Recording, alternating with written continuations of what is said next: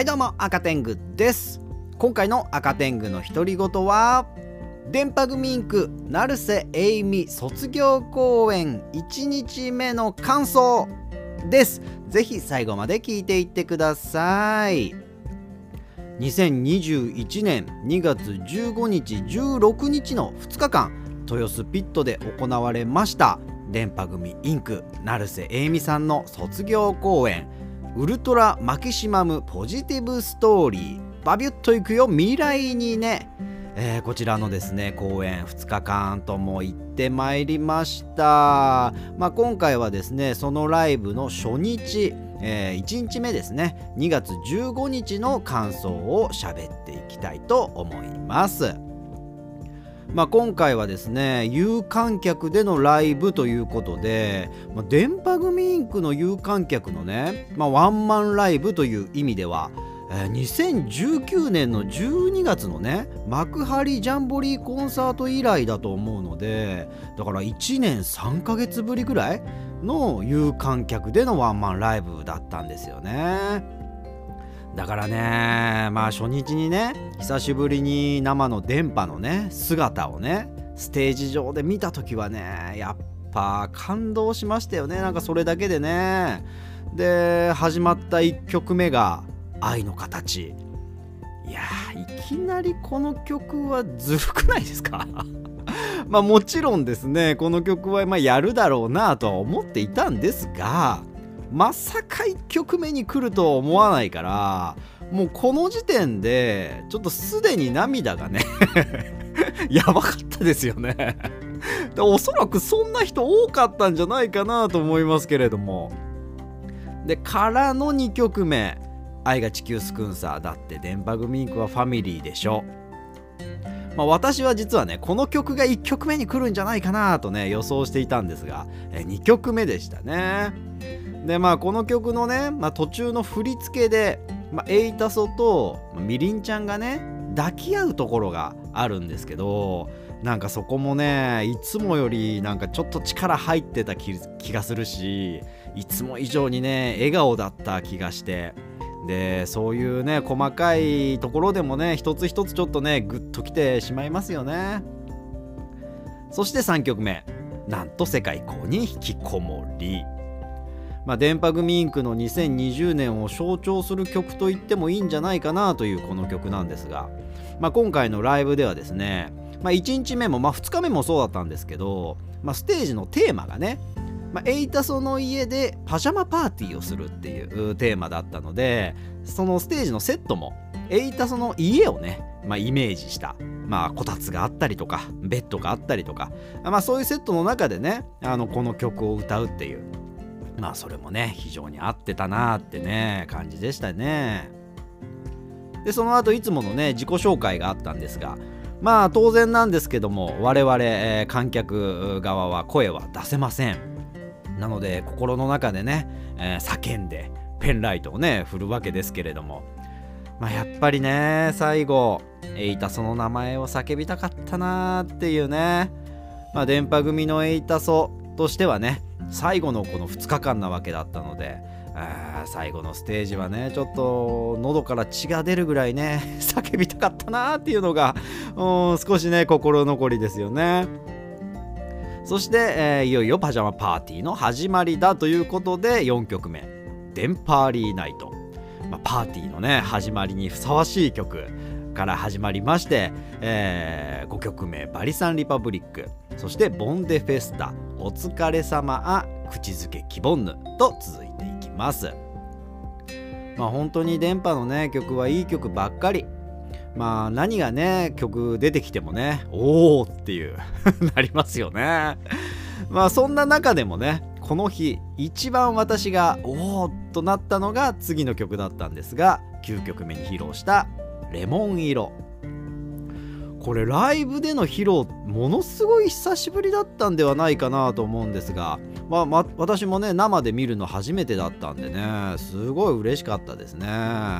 で会場もねサイリウムもペンライトも、えー、黄色一色になってね非常に綺麗だったなと思います。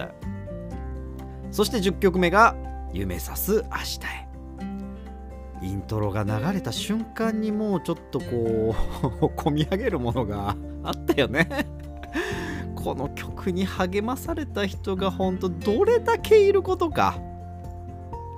そして11曲目「強い気持ち強い愛」この曲もねちょっと面白かったのが始まりでねエイタソのフリーラップ。A ラップが入ってましたね、えー、非常に良かったですよね。そして12曲目が「電パレードジャパン」みりんちゃんの代わりにね振り付けの中でタワーっていうのかな、まあ、電波塔っていうのかなっていう振り付けを、まあ、エイタソがね代わりにやっていたのが印象的でしたよね。まあきっとエイタソがやってやるの初めてだよねきっとね。非常に良かったですよね。で13曲目が「桜アッパレーション」あの桜アッパレーションの曲の最後にねネモちゃんが「バイバーイ!」って言うと思うんですけどあのネモちゃんのバイバイの言い方すごく良くないですか？聞きました？1日目もね2日目もねあの言い方にちょっとねなんかグッと来ちゃいましたけどね。そして14曲目「フューチャーダイバー」15曲目「ファンファーレは僕らのために」その後にですねエイタソからみんな,、まあ、みんなにね感謝の気持ちを伝えるところがありました。まあ当然ですけれども2日目、えー、次の日もねあるとはいえですねまあ初日は来れるけど2日目は来れないみたいな人もね当然いるからということで、えー、皆さんにね挨拶をしていました。その後1日目、まあ、本編最後の曲となったのがポジティブストーリー。エイタソから電波組へ置き土産というこの曲。まああんなにね明るい曲調なのにあんなにポジティブな歌詞なのにあんなに泣けてしまう、まあ、エイタソだからこそ伝わってくるっていうようなメッセージ。やっぱりすごいですよね。そして本編が終わってアンコールに行くわけですけれどもまあ、ここでですね2日目になかったものとしてエイタソのラジオが会場に流れてました。まあ、さっきのねポジティブストーリーで、えー、私ちょっとガン泣きしていたので 実はね記憶がねあんまり定かではないんですけれどもまあエイタソがねお便りを読んでいくっていう感じのラジオででまあそのお便りっていうのがお悩み相談のお便りでまあ、何々県のラジオネーム何々さんからのお便りですっていう風に紹介していくんですけれども、まあ、それが明らかに他のメンバーからのお便りなんですよね。で面白かったなーっていう記憶はあるんですけれどもちょっと記憶がねほんと曖昧なので まあいつか映像化された時のねお楽しみですかねこれもねそしてアンコール1曲目披露したのが「オレンジリウム」久しぶりにオレンジ一色の会場で聴くオレンジリウム。最高でしたね。アンコール2曲目は「でんでんパッション」まあこれね2日目もやっていたんですけれども2日目と違う点としてはですねこの始まる前にね、まあ、いつもの小芝居 まあ小芝居って言っていいのかあれですけどもがねあったことですかね。この先大丈夫かなっていうね。エイタソは元気だな。しかも可愛い。言いたかったな。まあねこの「でんでんパッション」が終わってエンディングのね映像が流れてライブは終わりかと思ったらもう一回メンバーがステージに戻ってきて、ま、ダブルアンコールみたいな形になってね。で、まあ、さっき冒頭にね言ったエイタソの家のセットの上でねアフタートークみたいな感想会が始まりました。まあちょっと緩めな感じでね6人の電波がねわちゃわちゃとこうトークするっていうのはまあほっこりするし面白いしね。でまあいつまでも見ていられる感じで。でまあその時にもね話していたんですけれどもこのライブの初日のね当日はねすごい嵐のような雨が降ってて、まあ、風もすごくて。まあでもねライブが始まる前にはね雨も止んでなんと虹までかかるという とんでもないミラクルが起きたんですよね。でこの日にね披露した「夢さす明日へ」の歌詞の中にもね土砂降りの雨もいつか止んで虹を描くよっていう歌詞があるんですけれどもそれがそのままになるっていうやっぱエイタソだなーっていうねあと次の日はね、まあ、エイタソの卒業公演2日目でもあり2月16日というのはエイタソの誕生日ということもあってですね、えー、誕生日ケーキが運ばれてくるっていうサプライズもあったりしました。でまあそれを含めてね、えー、みんなで記念撮影みたいなのを撮ったりもしましたね。そしてね最後の最後にもう一曲やってもいいですか？ということで披露されたのが FD2 さすがにねここでは会場からねおーっていう声が 漏れてましたよね。この曲もライブでやるの相当久しぶりだったと思うんですが